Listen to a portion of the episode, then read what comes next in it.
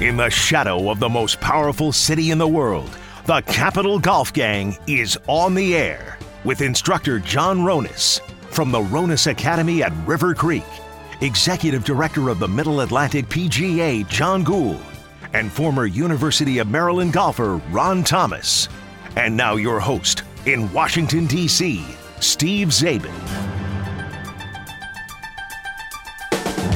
Welcome to another edition of the Capital Golf Gang presented by Golfdom. We are remote this week, scattered to the wind, but still together virtually.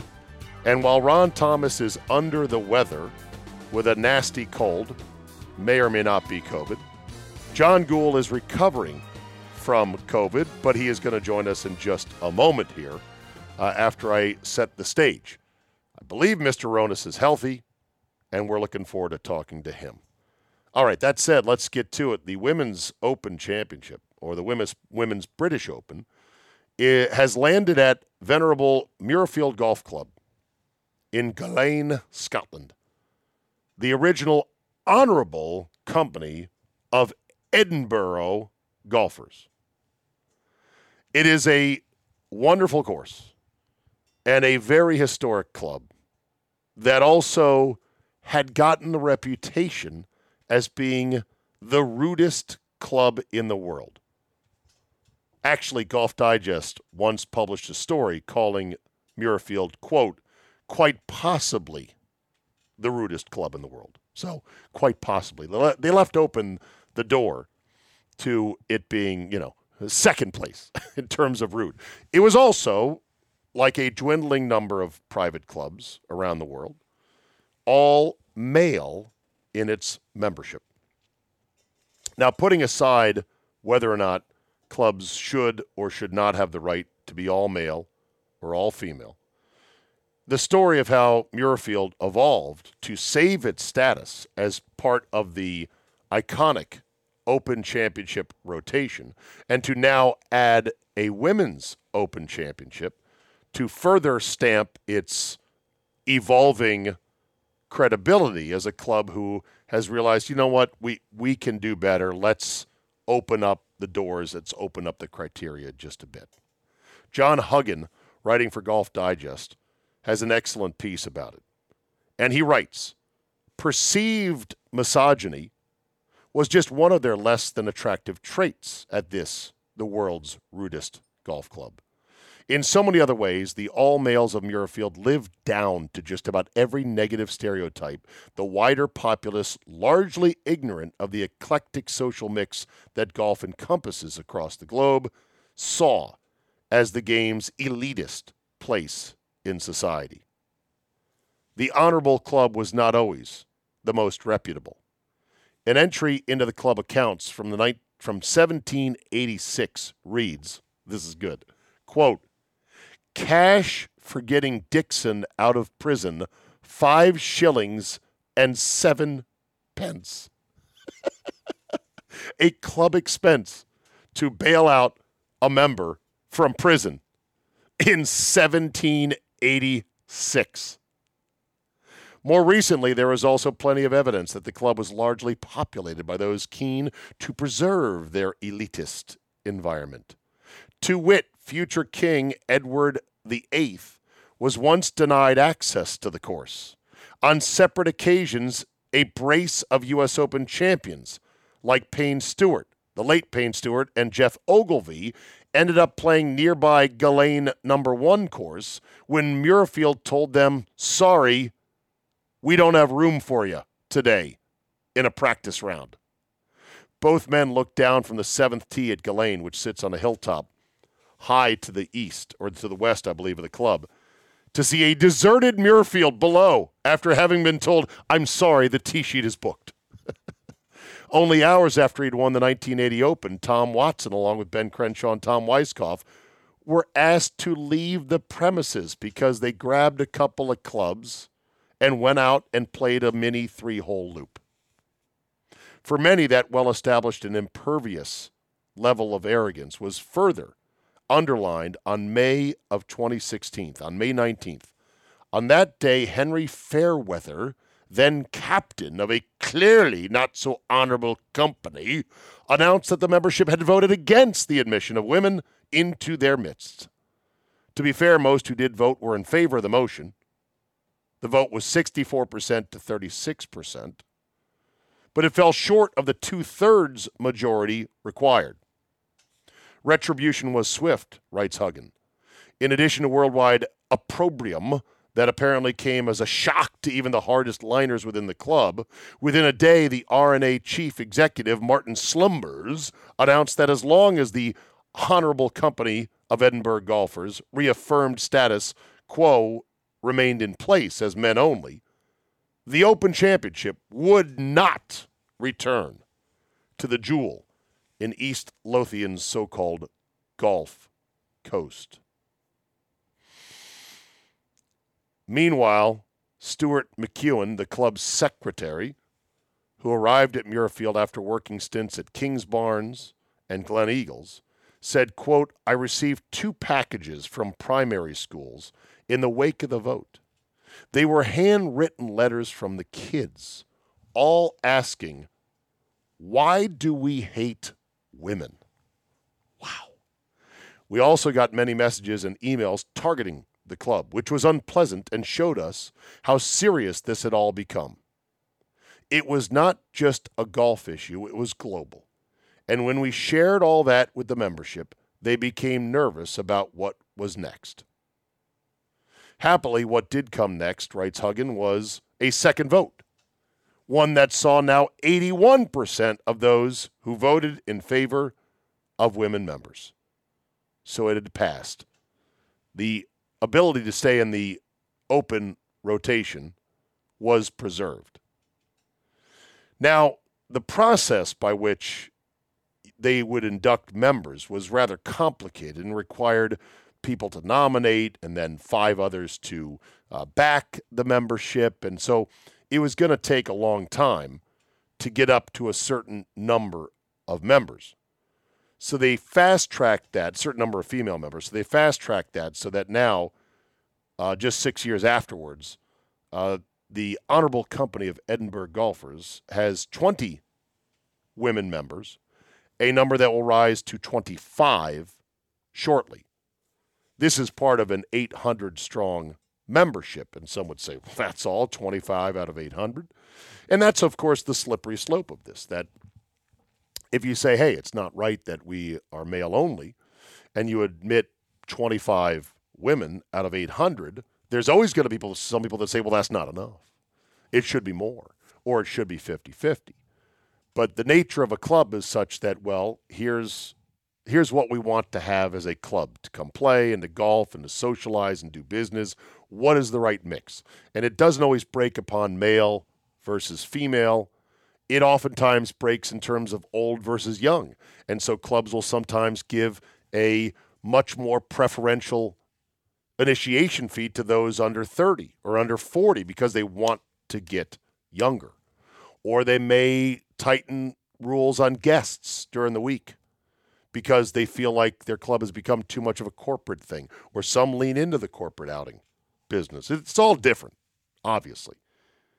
But that's where Muirfield is now, and this is what you're going to probably hear a little bit about during the broadcast this week. In conclusion to the Huggan piece, Mr. Arthur says, the rudest golf club in the world? We used to joke about it, but only until we started to think about it. Why do we have that reputation? Well, because we deserved it. More on that and my experiences at Muirfield coming up right now.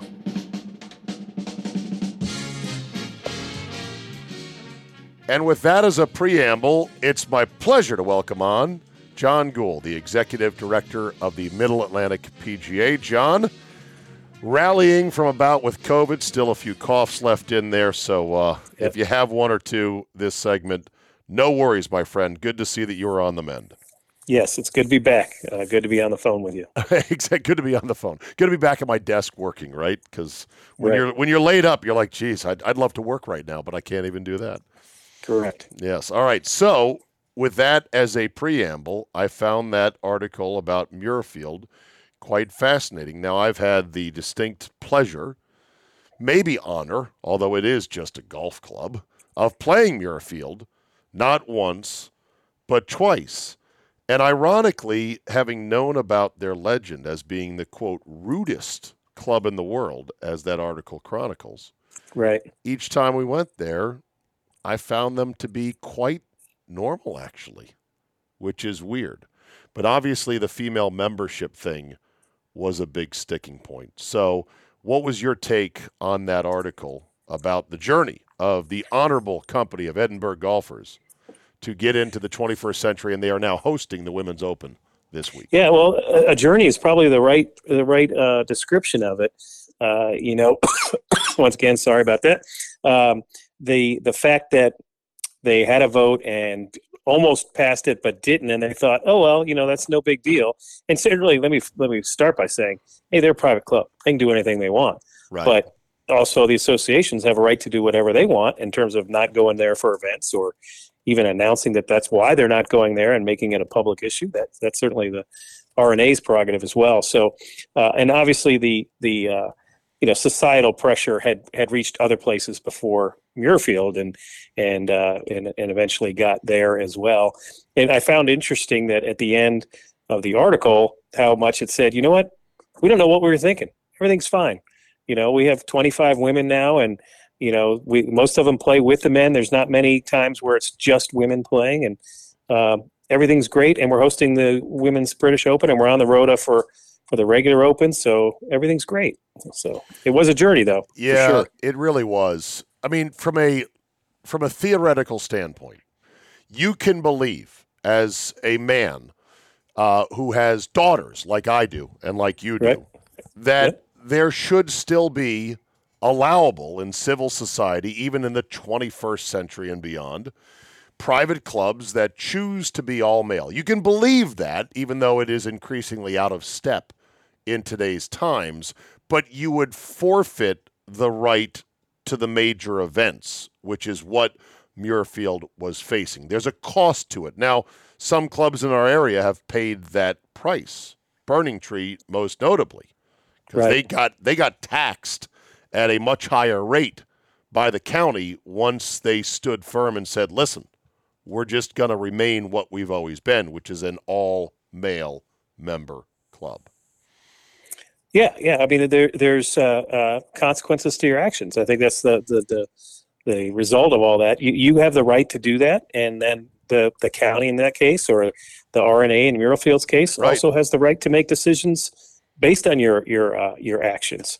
Uh, so I, th- I think everybody kind of gets that that you know, hey, nobody's saying you can't do it, but nobody's saying you can do it and still get all the privileges and all the benefits that you had before. Right. So and it's your and with- choice. Right, and with the game and with your organization, the PG of America, being charged with, amongst others, growing the game of golf, Mhm. uh, there there just is is no way you can have major events at clubs that are restricted to one sex or the other. It's just not going to fly. We want big tent Or or race, correct? Big or tent is a espe- good way to well, especially race, but you know, Yep. a big tent on everything. You know, uh, old and old and young, rich and poor, uh, private and public, uh, black, white, green, brown, everything in between, and men, women, and everything in between on that front as well. Correct. The biggest tent is what's best for the game of golf. But yeah, Well, they yeah. they had built a reputation as being real hard asses, as witnessed by the fact that they once chased Crenshaw and Watson off Right. the course following the British Open when nobody was was, the out there. And that was the year Watson had won, right? Yes! I mean, so he was the reigning champion. So yeah, very interesting uh, story. I would love to hear the full story about how they got found out and who made the decision and who Mhm. who walked up there and told them to leave this empty golf course because you're not you don't enjoy the privileges of membership here. So, I think there's uh, a, but I yeah, think back that- to your I think there's a certain element at these clubs that get a reputation where they go and they do that because it'll add to the legend. They're Yes. like, oh, look at that. Just Old Watson's back out there again. I'm go, gonna go reel him in. Sir, the course is closed. I don't know if you saw the sign. They want to do that because then it becomes even more legendary. Right, and it makes them feel like their membership's more valuable, more exclusive. Yeah, so. yeah, I guess so. The, the two times, the two times that I was there, a couple things struck me. First time we were there, it struck me that the range has a series of astroturf mats upon which hmm. we hit off of. And I because thought, you were a guest, or because of the weather, or something. Maybe because we were guests. Uh, we right. played there on a Tuesday, which is, I guess, uh, the guest day in which you can play. By the way, you know, for being the stuffiest and rudest club in the world, you can still get on if you bring your wallet and you're with a tour right. guide that has access to a limited number of tee times. So at least there's that. But there was AstroTurf mats for one, and secondly, there was a large contingent of what I believe were uh, Japanese tourist golfers, including uh, several women that were going to play the course that day. So while they were not members, they were certainly not uh, shunned away from playing the course. And as is often the case, they they had some rather colorful fashion statements, and it was the kind of thing where I thought, "Hey, I thought this was Muirfield. I thought you guys would say." uh, uh, please, can you change into something else? Because Put the this, Wimbledon whites on. Right, right, exactly. But they, but they did not care. Uh, the second time we went, uh, the clubhouse is undergoing construction because of this change in membership. They're right. going to have to build some, some women locker rooms, some women's yeah. locker rooms, and other stuff. And get this, Gould, they gave us a free sleeve of logoed Pro V ones as a courtesy and an apology for their mess. They were like, "We're sorry wow. that there's construction going on, but here's a sleeve of balls." And I said, "I thought we were at Muirfield. What right. is with this utterly normal treatment?" when are we? When do we get classy here? Yeah, that's right. Perfect. Right, exactly. And then one more for, thing, and this is 2018. Uh, at the turn, our group had lagged just a bit. I mean, only a half a hole, if that and we were politely admonished by a female ranger that we needed yeah. to catch up with a group ahead of us. And I said, "Well, Muirfield, you come a long way, baby." So that's right. Good, good for them. It's a it's an outstanding course. I it doesn't resonate with me as much as it does some people who play it where they just swoon and they rave about it. It's nice. It's set back far from the sea compared to other Scottish open venues, but it'll be a it'll be a wonderful venue for the women this week at the Women's Open. Yeah, yeah. I actually watched a lot of the Scottish uh, and the what was the one in France, the Evian. Um, so I've been watching some LPGA lately just because the timing has been working where sure. they're on what what you know the, the the Scottish when I'm home not being able to do anything. I was watching uh, 7 a.m. in the morning, uh, which was which is fun to watch actually. Yeah, absolutely. So that said, uh, let's pivot to some other things happening in the world of golf this week in the PGA Tour. It is Wyndham Week, the Wyndham Championship in Greensboro, North Carolina. Yeah, and final is, week. Yeah, it's the it is truly Glory's last shot. That is what the PGA Tour or the PGA Championship, your organization, you right. had that phrase, you know, Glory's last shot because you were the last major. Uh, this right. is the last shot for guys to secure their tour cards for next year and their last shot to get into the Tour the Championship. So, right. your thoughts on the Wyndham? Yeah, I mean, it's always been a kind of a non, uh, what do you call it? Uh, not one, not of course you uh, uh event you quote unquote had to play. One of the big ones that all the big guys had to play, and those that are well in front of the points list uh, are also skipping it. Sure. But you know, for everybody on the bubble, this is the event, right? You, you got to. Some of them might have to get a top five to get that top 125. Um, it's interesting. I will probably be more likely to watch it because of that uh, that I would never have said, "Oh, I got to go see Sedgefield." You know, I, I got to see what it looks like on TV. I would have never. It wouldn't have been appointment viewing, and and now it probably is. Maybe not till Sunday because they're jockeying for position on Thursday and Friday, and that while that's important, you know, it's not determining the the fates of you know Rickie Fowler. I know is close, and some of the uh, sure. the gang right there around 120 to 130. So This stop on tour always was a marvel to me because uh, having lived in Charlotte, North Carolina, and having been through Greensboro, uh, don't blink, you might miss it. I have Yeah. always said, man, I can't believe the tour has a stop here when they And they're nutso too. The the fans are all gung ho. Yes, absolutely. And and they don't have stops, at least not currently, in Philadelphia, here in Washington, Right. in Denver, you know, top 10 type markets. And, you know, the, the, the, the course they play at, you, you look at the pictures of the clubhouse, you're like, oh, yeah, I know a club just like that in D.C. And they held the uh, Bobby Bowers Junior tournament. It's nice, but you're like, that's it. And they got a tour event, but apparently they take great care of the pros, and they all love going there. The ones that do.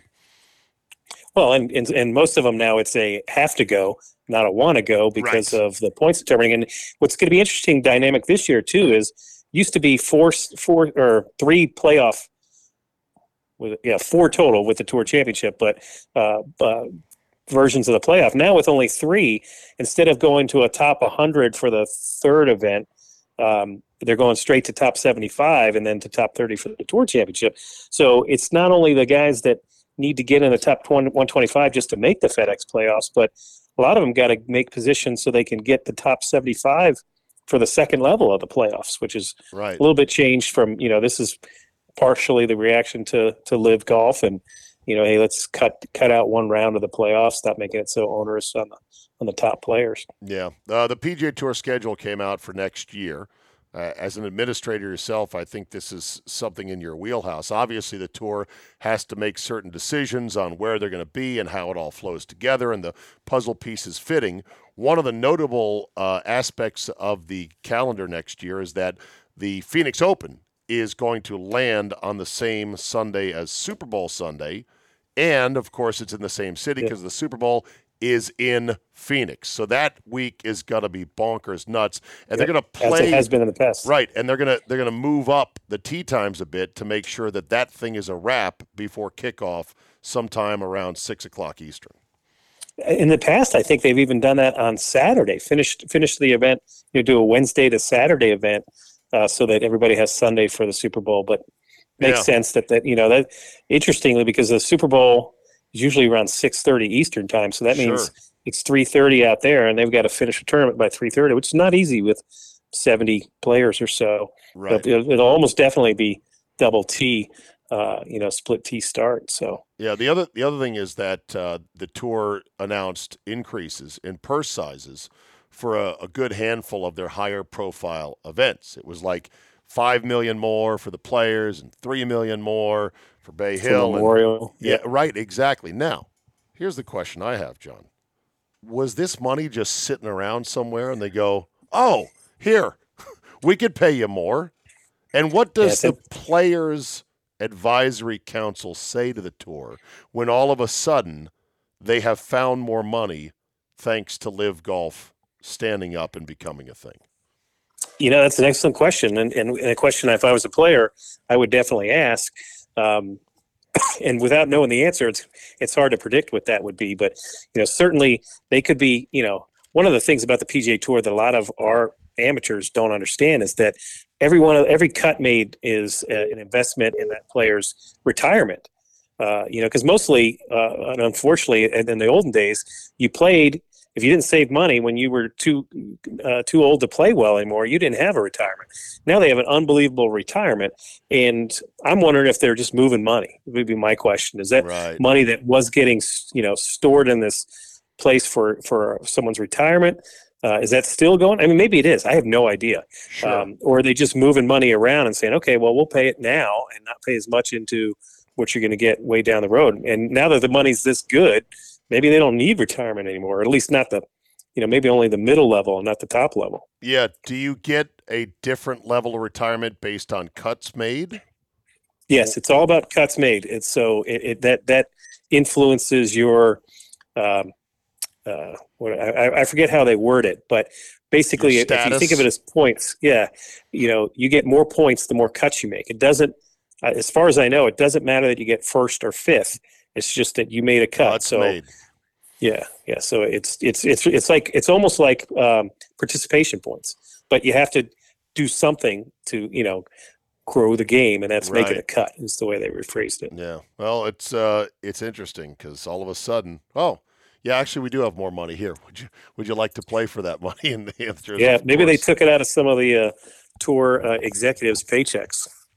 Yeah, although at, you know, in some of those some of those salaries, because I think they are public uh, figures or public knowledge as a company. Yep. Some of them are pretty nice, but even if you added them all up, you know, that's No, you, you get 20 a couple tournaments. Yeah. Right. If, if that, you get a couple tournaments bump, that's for sure. Have you seen the year that Cam Young is having as he finished runner up again at the 3M? Uh, top 10 Tony, as he has derisively been called, has just won back to back weeks. Tony yeah. Finau. So, all you haters out there calling him top 10 Tony, that's over now because the guy has won back to back. Just like Xander Schauffele won back to back earlier this year, proving that nice guys can and do finish first.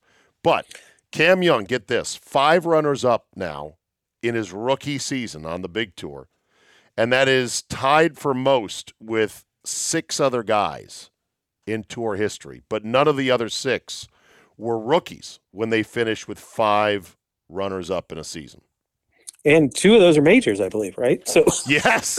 right. so I mean, that's incredible. You know, it's he, he's probably my new. You know, I've al- I'm always a homer for Justin Thomas because he's son of a PGA professional. Well, Cam Young is the son of a PGA professional at a place in New York called Sleepy Hollow. hmm Um, so you know, obviously, I'm certainly rooting for him. But he's got game. I mean, he hits the ball a long way, controls his game. So you know, hopefully, it doesn't take as long as uh, top ten Tony, but he starts uh, pumping out some wins. Yeah. Um, he he's probably the second best Cam in the world right now behind Cam Smith, but ahead of Cam Champ. At least in my Yeah, who we all unofficial thought was rankings. Cam Champ was we all thought was the next great I thing, know. maybe two or three years ago. I know. We thought he was the next truth. Golf is hard, man. You you you have hot streaks and you have cold streaks. By the way, the six guys, because I know people are going, who are they? Who are the six with the five runners up? Vijay in 03, Ernie Els in 2000, Jesper Parnevik in 97, Frank Urban Zoeller in 94, Fuzzy, Buzz. Calcavecchia in 90, and Mark O'Meara in 1984. So Cam Young is in pretty rarefied air there. And then It's interesting. All those guys are kind of the same, the you know, kind of the same genre of solid players. Didn't win a lot, Yeah. were solid. You know that you know you you know their names, but you know maybe uh, a handful of majors between them all. Yeah. So Yeah, basically. All right, and then there's the uh, the LIV tour from this past week in uh, Trump Bed at Trump Bedminster in New Jersey, where look, uh, you had a better leaderboard than they've had since this thing started. Of the three events, it was the best leaderboard at the top. And Henrik Stenson, what a statement! After dropping the captaincy for the Ryder Cup, a four million dollar win, and then a drop the mic quote saying, "I played like a captain today." He also got three hundred and seventy-five thousand for winning the team event. I had forgotten last week when we talked that he lost a lot of money in that Allen Sanford scam. Remember that? Oh no, I did. I, I Yes. now I remember, but I hadn't hadn't recalled that. I had forgotten that as well, and that was you know something that look you have to consider in terms of okay he might have made X million dollars, but he also lost I think twenty million. Uh, Allen Stanford, I think not Sanford. Allen Stanford was the was pretty much a mini Madoff there. Um, Pat Right. Perez, who was no help whatsoever to the winning team of the Aces, uh, with with Henrik Stenson, uh, uh, or this no, the winning team came in second, or the winning team was Dustin Johnson, Patrick Reed. They were all top five, but they won for a team a bunch of money. And Perez, who has finished T twenty nine and T thirty one these last two weeks, has made one point seven five million as part of the four man team element of the LIV Tour. Wow. Yeah, it's crazy. I mean, you know, we, talk about being a meritocracy at the, the regular tour, being a PJ tour, being a meritocracy, and then you've got guys over there, uh, you know, sliding by, getting the appearance money and getting money for other people's play. Uh, so it's an interesting, you know, and it, once again, like you said about uh, Henrik, you know, hey, to each your own. You've got the decision to make about you know playing competitive and earning your way, or but that's a lot of money to to uh, uh, tempt you. And Right. and Henrik and Pat obviously said the money's worth it. So they went that way. Yeah, and of course uh, there was a story But this week. wa- I, I did Yeah. find it amusing though that Henrik said, you know, uh, I didn't want to give up the captaincy. Uh, you know, it just, you know, uh, uh, but Well- not, but he knew very well that as soon as he gave up yeah, uh, the the, the uh, or started on the LIV tour, that that was part of the equation. He signed a contract right, to that. right. Yeah, they all they all play it that way. Like I, I would do both, you know. Yeah. And that's what the tour players are saying now. They're like, "Well, I'd love to play both. Why can't I play both?" And the answer is, "Well, because your old tour said that's not how it's going to be. So you Right. got to choose." These All are the rules. Yeah, these are the rules indeed. All right, what else is shaking in the Mid Atlantic this week? Well, we're coming up on our um, a couple of our championships. Our assistance championship is uh, next uh, Monday and Tuesday at uh, Green Spring Valley up in Baltimore. a Beautiful place. Uh, and um, not going to bore you with the whole calendar, but we got our seniors coming up, and then our section championship in September. So it's starting to be a couple of our majors. Our pros are obviously still busy. Uh, rounds are up everywhere, and uh, you know, keeping keeping uh, our our playing our golfing public happy at whether they're public or private courses. So uh, right. they keep getting it done. I love it. Keep going strong, people. I know it's August. Yep. It is sweltering. The thunderstorms are coming fast and furious, but we got to play golf because winter is coming, like they said in Game of Thrones, and we want to get That's the rounds in. All right, Mr. Gould, always a pleasure. Thank you, sir. Yep, good to be back. One final note about Muirfield that was not in this article I read to you earlier, and that is the practice of blackballing. Yes, you've heard of being blackballed from something. Where does that come from? Well, it didn't originate at Muirfield Golf Club, but they did use a blackball style of ballot box when it came to voting on new members.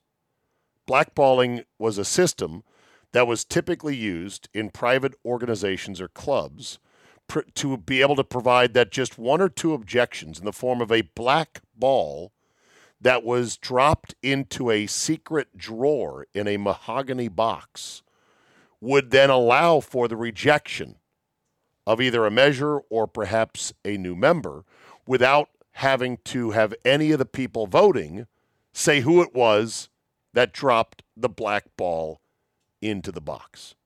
So basically, a large supply of both black and white balls provided for voters, and each voter would audibly cast a large or a single ball into the ballot box so you could hear it, usually under the cover of the box or with a combination of a cloth and the box itself. So you couldn't see what ball they were dropping in, but you know that they were voting right then and there. So there was that sort of anon- anonymity combined with the ability to go, okay, I was at the meeting and I saw people vote in person, so I know that there was a real vote. And here's what the results were. When the voting was complete, they would open the drawer and you would see the balls displayed. If there were any black balls in there, or if there was more black balls than white balls, then you knew your answer. Most clubs have, I think, thankfully, done away with that process because if you're going to vote against someone or something, you ought to be bold enough to put your name to it and stand for it and show your reasons why you do so. Coming up, John Ronas on the Capital Golf Gang. We'll get the latest from my man, the director of golf at River Creek in Leesburg. A variety of topics on the table for my friend, instructor, and part time guitarist for his band Just South of Seven, which can be heard in the Leesburg and Loudoun area somewhere near you. Stay with us. You're listening to the Capital Golf Gang presented by Golfdom. You are listening to the Capital Golf Gang. Four guys who still don't know the difference between red stakes, yellow stakes, and white stakes, except they're all bad.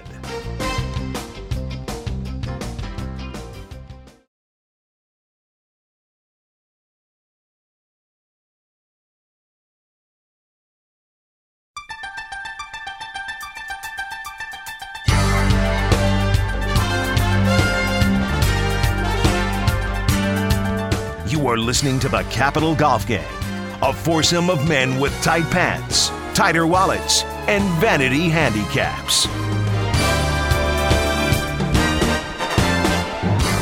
We are back. It is the Capital Golf Gang presented by Golfdom, and we are Joined now by John Ronas, the director of golf at River Creek in Leesburg. Good afternoon, Mr. Ronas. How are you today? Spectacular yourself. I'm doing good. Doing as good as Tony Finau? Yeah. Yeah, Tony Finau's doing pretty well. In fact, he's living his life right now. Did you see some of the uh, posts of him um, having little parties in the streets and stuff like that? I did see that, as a matter Yeah. of fact. And I Yeah. think a lot of it, and I touched on this with Mr. Gould before uh, I segued to you, is that he had derisively been called top 10 Tony. Where are you going right now, by the way? You got to go drive somewhere? Are you making a getaway somehow? Yeah, I am. I am. I'm actually running home to feed the dogs.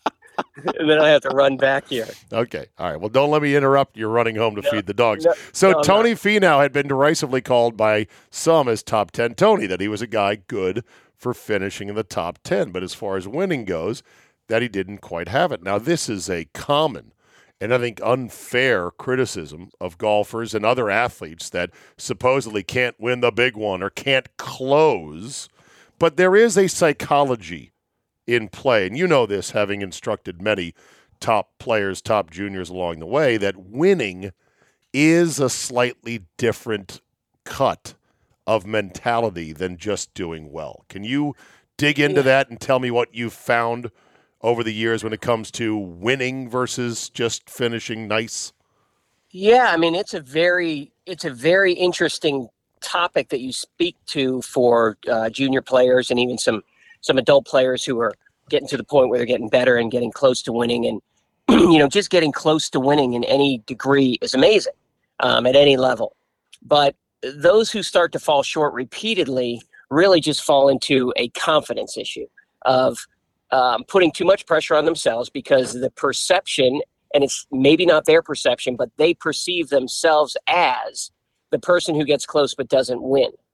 As soon as you can eliminate that, excuse me, as soon as you can eliminate that from your psyche of people have a perception of me and just realize that you're getting as many opportunities as possible and you're bound to break through, then you're going to do it. But it's a vicious cycle of, you know, winning breeds winning, but how do you win in the first place? So it's, it's a very difficult topic to start to talk to people about. Um, and really, what you have to say is, is you're still one of the best players in the world if you're finishing top ten in all these events, Sure. um, and the, and you're bound to win eventually.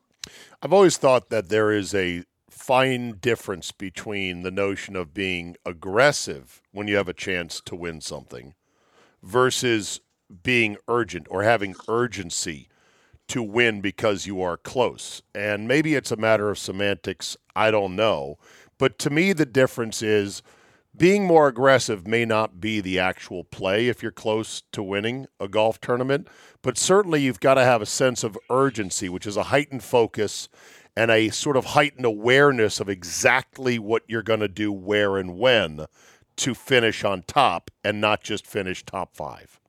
That's actually a great comment, Zabe. That's that is a great comment. The urgency factor, I think, encompasses everything that you would need to be heightened about. So, when do you be aggressive? When do you not be aggressive? Am I being too aggressive or too passive? Am I uh, taking a chance here when I shouldn't? Am I playing like the guy that I'm playing with instead of my own game? Those are some things I think that are very, very important just blanketing with saying, you know what, I'm just going to let it all fly and I'm going to be as aggressive as possible. That's not really being prepared for the situation. That is a, a, one side minded attempt to just say, well, I was aggressive and it failed. You know, Yeah. being prepared and being hyper aware is a much better way to put it. I like I like the way you put that. All right, let's play a quick nine, shall we? I've got nine Yes. hypotheticals for you to play, and we'll kick them around. We'll go to. And by the way, this course is totally new to John Ronas. Has been given no no advanced warning. You know, sometimes you plop down on a nine hole course in this show and you don't know the holes, and you stand on the tee and you go, well, "Which way does this one go? Is there water over here? Is there not water over here?" All right, you ready? Yeah. Yep. Here we go. Hole number one. Who is the strangest dude you've ever played around a golf with? While you th- while you think about that, I think I played with a candidate for that this past week. Now, when I say Ooh. strangest dude, I don't mean a bad guy at all. In fact, many of the strangest dudes that you meet are absolute princes, and you you have a great affinity for them. But you say to yourself, "My goodness, what an odd fella he is!" But I like him. So this guy, Alex, I was paired with at Maryland National as part of my boy One Account Rhodes' weekly two o'clock Thursday game, the Thursday night uh-huh. men's league of Maryland National.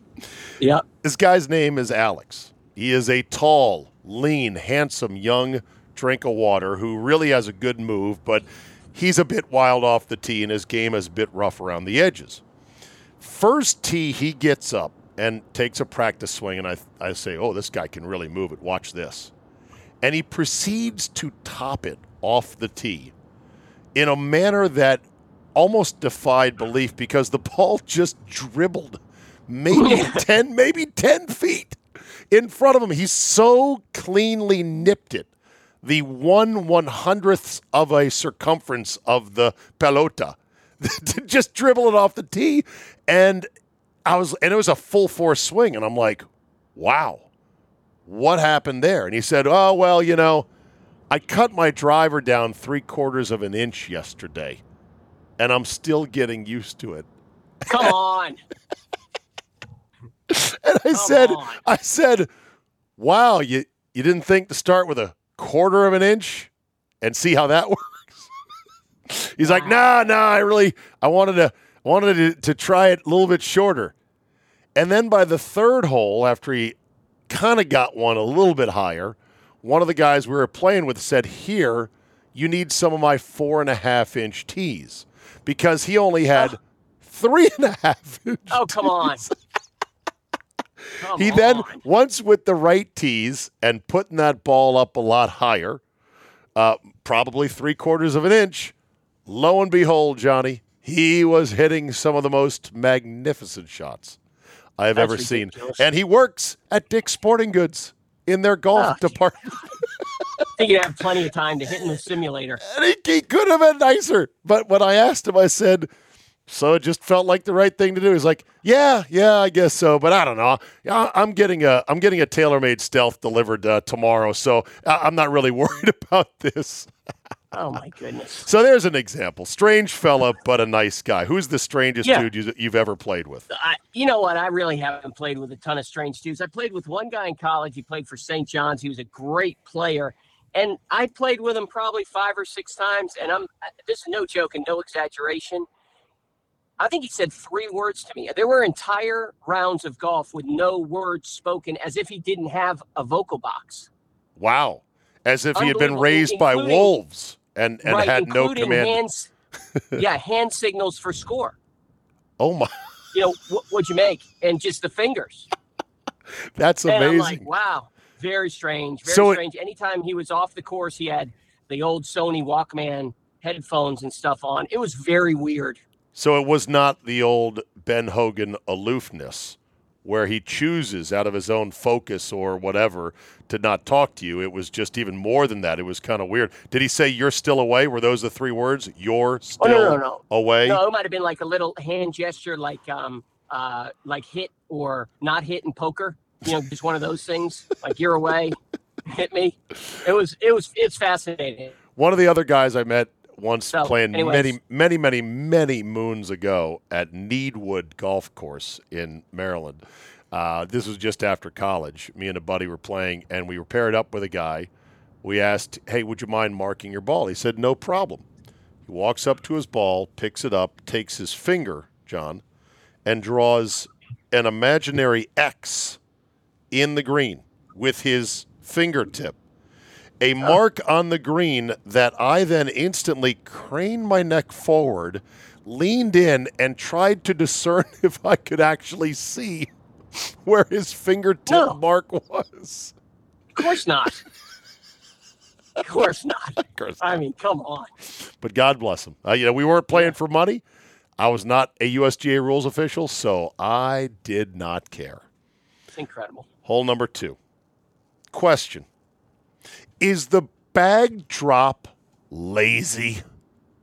I'll hang up and listen to your answer off the air. No, no. The bag drop is, believe it or not, from an organizational standpoint, the bag drop is is better for the organization.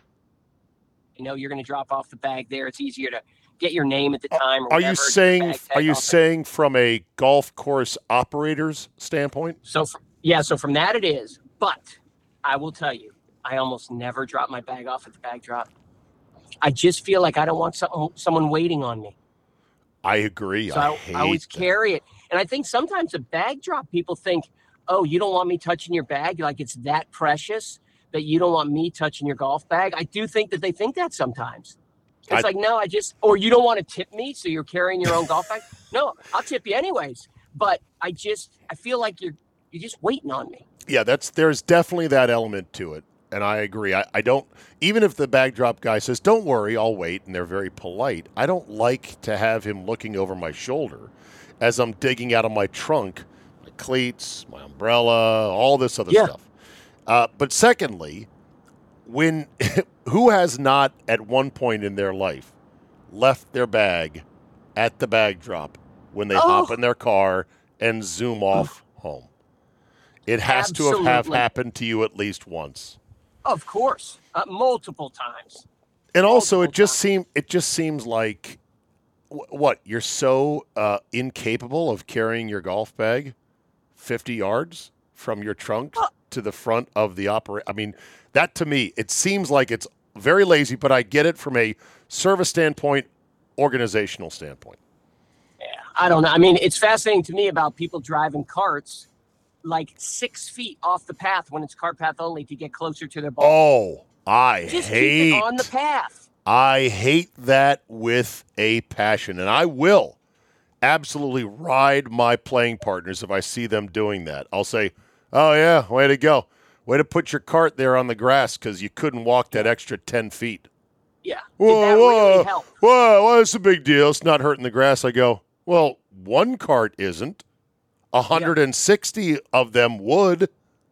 What did you gain? It's amazing. It's Yeah, like they're that's amazing. incapable of walking. It's like, well, then I guess you shouldn't play golf. Shouldn't play any Yeah. athletic event. Yeah. You should be just sitting your TV. Yeah. All right. Qu- hole number three, quick nine. Whatever happened to Beef Johnston?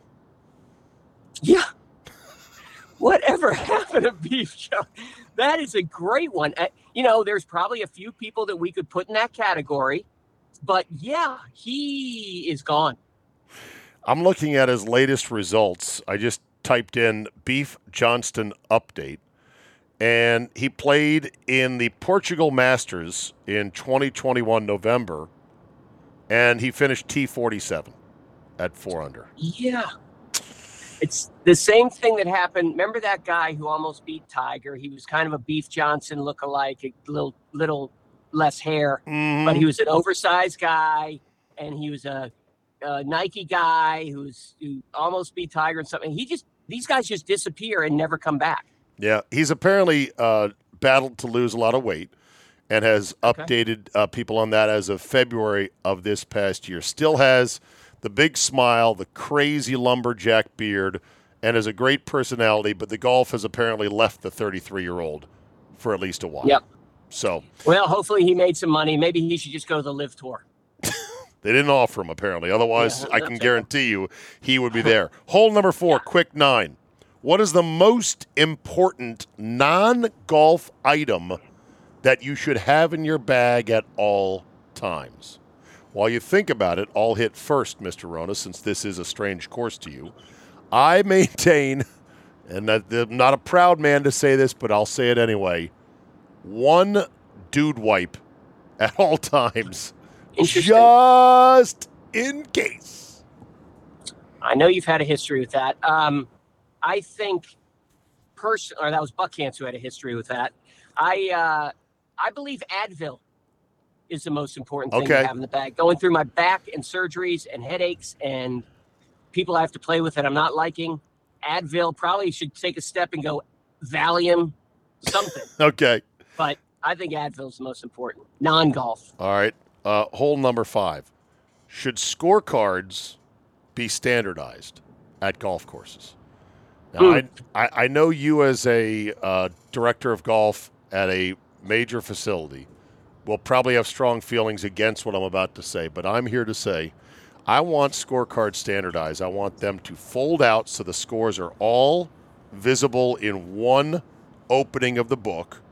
I want mm-hmm. it to be a cardstock that is not laminated with a coating. Some courses do that, so if it rains or gets a little bit wet, it, it stays, you know, intact.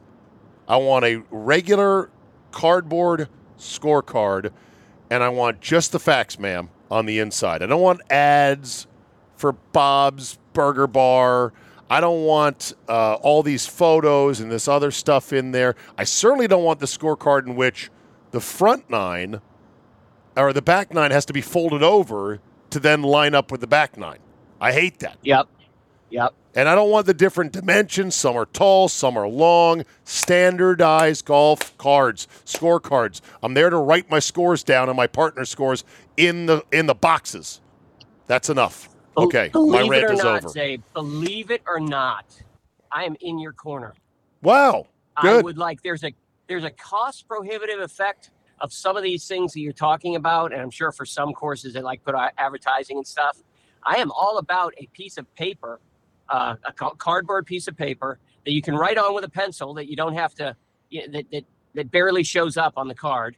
Right. Um, and it just folds out and just has the hole numbers and the handicaps. Yes, I am all in favor of that standardization. Okay. okay. But it's a it's an expense for a course that is one they I'm sure love to get rid of, but you really can't. You you can't say, "Oh, you want to keep score today? Well, download this app. Scan this QR yeah. code."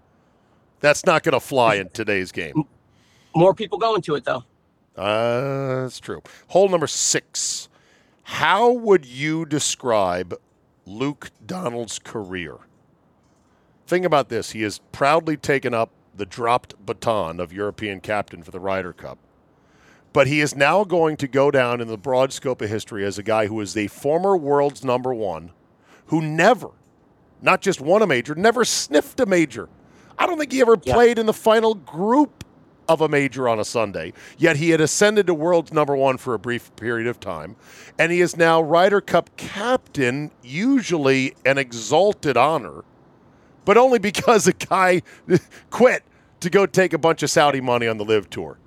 And Luke Donald seems like the nicest guy in the world, but as I think yeah. about his career and how you describe it, I, I don't know how you'd do that. I think it represents now this whole Ryder Cup thing represents his career perfectly.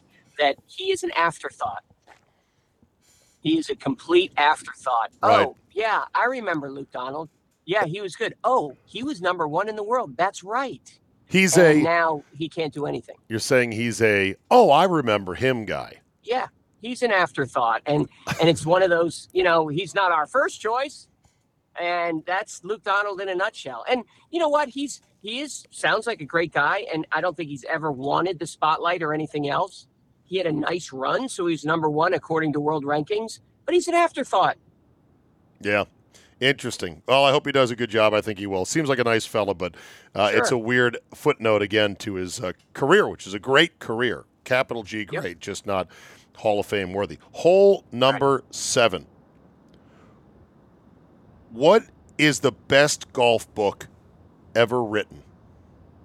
You recommended wow. one to me, which I kind of took a liking to, called Extraordinary Golf by Fred yeah. Shoemaker. Remember that recommendation you gave to me? Yeah. Yeah. And the book. I think. Yeah. I, I think it depends on what side of the, the the brain you're looking to to improve. So you know, there's there's mechanical books, which I think the the greatest mechanical book is Golf My Way by Jack Nicklaus. Okay. Where it talks about the swing and things like that.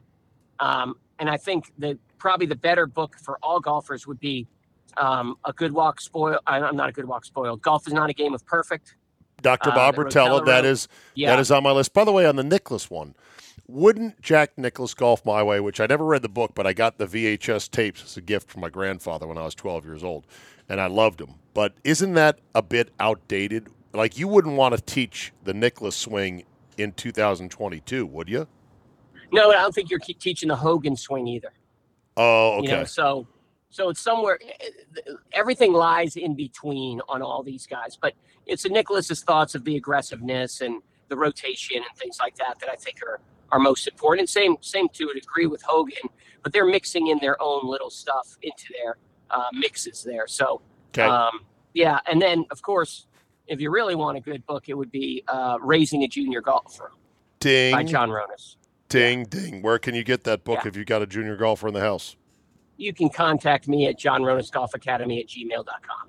Very nice. Uh, there's also a nonfiction book called The Match: The Day the Game of Golf Changed Yeah. Forever, which is outstanding, written by Mark Frost. Uh, Talking about in 1956, a casual bet between two millionaires eventually pitted two of the greatest players of the era, Byron Nelson and Ben Hogan, against Yep. amateurs Harvey Ward and Ken Venturi. A real story that will blow your mind. I once read a mental game of the uh, mental state of the game book called The Inner Game of Golf by Timothy Gallwey back Uh-huh. in the day, and it was quite fascinating to learn how your brain uh, processes things and gets in its own way often. There is a book called Golf in the Kingdom by Michael Murphy, which is a more mystical look at the Yep. game of golf. And um, yeah, and there's a lot of golf joke books out there. I Googled that this morning and I said, I'm not even going to get into that. Hole number eight. Who? What will be the first to make a comeback? Metal spikes or lace flaps on shoes? Repeat that one again, Zabe. I'm going through the country. That's all right. What will be the first to make a comeback? Metal spikes or lace flaps?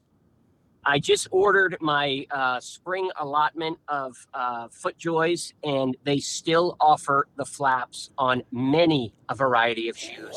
Now you can take them off.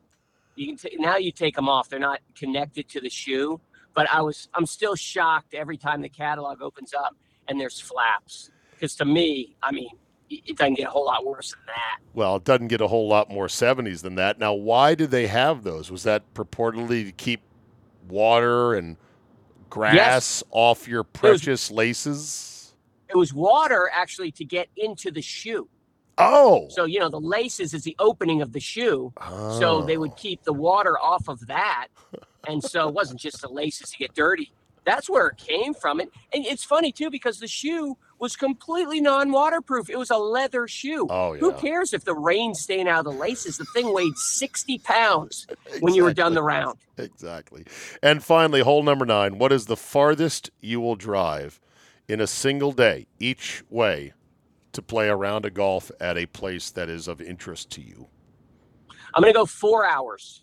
Wow. I'll go two hours, two hours out, two hours back. If it's a if it's a special place, I'll do that. Now, like for instance, if I took uh and drove to Caves Valley, you know, Caves is a is a beautiful place. I think I drive the two hours to get there and the two hours back to Okay. get to Caves. So I- my my I rule is fair. my rule is I, I would say four is about the limit because that's eight hours of driving, plus five hours on the No, course. no, no, no. Two hours out, two hours Oh. back. Not not no, no, Oh. not four. I will way. drive- No way. Okay, well, I will drive four each way for a U.S. Open, for a U.S. Open or major championship venue course. All right. I, Two think I agree hours. with you there. Two hours for an elite private club, and about an hour for just a casual round of golf. I'm with you on that. And you know, it depends on who you're playing with and, and who might you be riding with. Yeah, there's that as well. That's a whole different story. Yeah. So that said, I hope your pups are happy to see you as you go feed them. Maybe next week on the show we should talk about dogs and golf courses. The best dogs you've ever seen on a golf course, riding with somebody who's a golfer, the dogs that some superintendents have to help Oh, keep the that's the greatest. Off That's the the golf course. The fact that in the UK it's not uncommon to have dogs are regular companions that are trained well enough to behave on the golf course. Maybe that's next Every week's topic. superintendent, every superintendent has a dog uh, over overseas. They, every one of them has a dog, Yeah. and they're they're their best friends. yeah, and here in the states, the Yeah. ones that have geese problems, believe me, you me, they've got a border collie, and those things Yeah. love to chase geese. All right, great. Mr. Ronas, good run today. Thank you very much. Uh, once again, uh, uh, raising a junior golfer available from Mr. Ronas himself. Nice, quick read, help guide you along the way. Just reach out to John at. John Ronas Golf Academy at gmail.com. All I'll send buddy. it right out to you.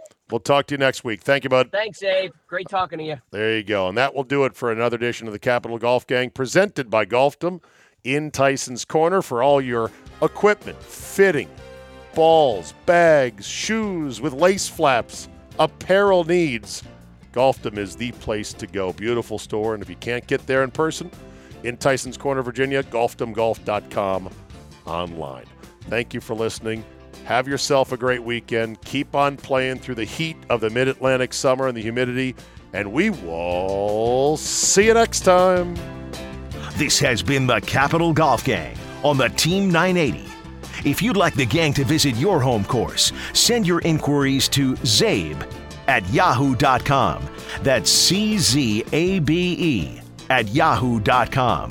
Or visit the show page at www.theteam980.com.